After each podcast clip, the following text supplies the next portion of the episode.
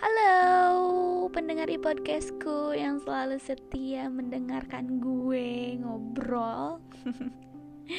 By the way gue mau ngucapin makasih banyak sih karena um, podcast gue yang kemarin-kemarin gue rilis itu bener-bener kayak dapat perhatian banyak orang sih kayak banyak yang ngapresiasi juga gitu. Entah karena mungkin sebelumnya gue udah agak lama gak rilis terus tiba-tiba rilis gitu. Terus kayak temanya mungkin banyak yang ngalamin juga kayak orang-orang tuh bener-bener kayak um, setuju ataupun kayak yang merasakan juga gitu.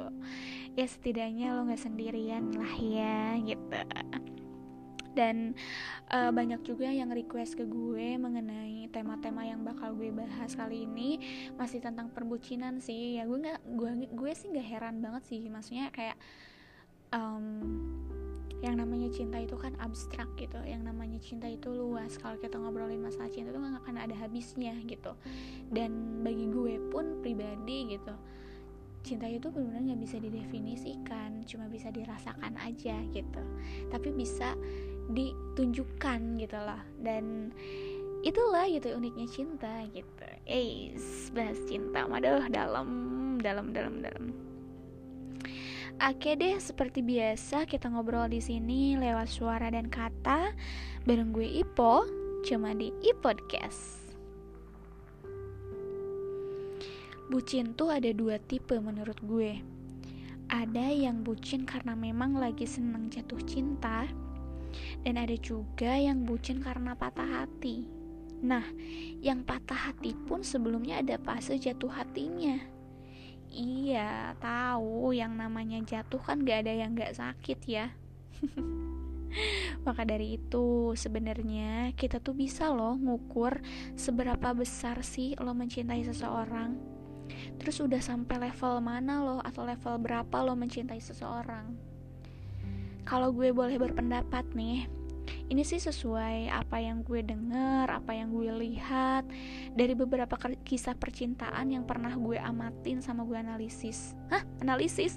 Astaga, ada kayak skripsi aja nih. Sorry, sorry, sorry, sorry, guys. Kayak skripsi sindrom gitu, nempel di otak gue nggak ngerti tapi serius gitu ini ini bisa kok kalian kalian ketahui gitu lo tuh udah ada di level mana sih mencintai pasangan lo atau mencintai seseorang gitu dan hal ini bisa lo lihat dari beberapa ciri yang bakal gue jabarkan nih.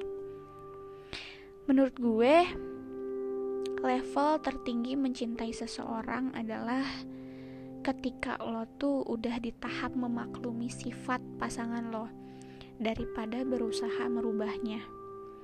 Yang mungkin tadinya tuh ada kalimat kayak gini, bisa gak sih kamu rubah sifat kamu? Berubah menjadi kalimat kayak gini, oke okay, itu sifat kamu. Dan kamu emang kayak gini. Let's see. Lo ada di tahap memaklumi sifat seseorang daripada lo harus merubahnya. Itu yang pertama. Terus level tertinggi mencintai seseorang adalah ketika lo mau minta maaf walaupun sebenarnya tuh lo tuh nggak salah itu dilakuin cuma untuk memperbaiki keadaan dan menjaga hubungan agar gak ada kata perpisahan. Level tertinggi mencintai seseorang adalah ketika lo mementingkan kebahagiaan pasangan lo dibanding diri sendiri. Kayak lo tuh rela mengutamakan keinginan dia supaya dia seneng walaupun lo tuh harus berdarah-darah dulu tuh buat ngewujudinnya. Dan berdarahnya lo tuh ngerasa terbayar aja gitu. Cuma dengan lo lihat senyum sama ketawa dia aja.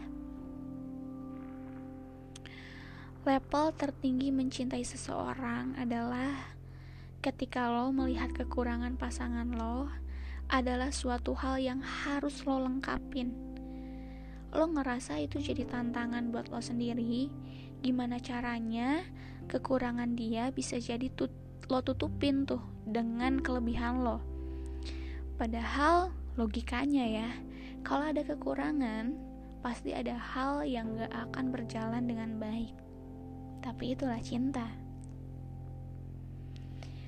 Level tertinggi mencintai adalah ketika lo mau menghabiskan waktu sama seseorang, walaupun dalam prosesnya ada hal yang bisa banget menyakitkan.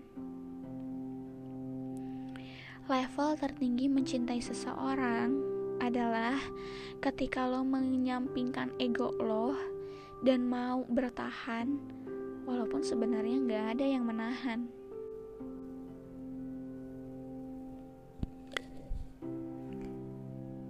Dan katanya, level tertinggi mencintai seseorang adalah merelakan dan mengikhlaskan dia bahagia dengan orang lain. Walaupun sakit, lo bakal bilang gak apa-apa dan nerima pilihannya. Tapi yang paling tertinggi dalam mencintai seseorang menurut gue adalah ketika lo selalu dan tanpa terlewat menyebut nama dia dalam setiap sujud dan juga di setiap sepertiga malam dalam rangka lo bernegosiasi sama sang pencipta supaya apa? supaya lo bisa menua bersamanya dan terus jatuh cinta sampai sini gimana? lo udah ada di level tertinggi belum? lo udah mencintai pasangan lo seberapa besar? yang perlu diingat dari gue adalah jangan pernah mencintai manusia melebihi mencintai yang menciptakan manusia. Secukupnya, secukupnya kamu mencintai manusia, dan selebihnya kamu mencintai Tuhannya.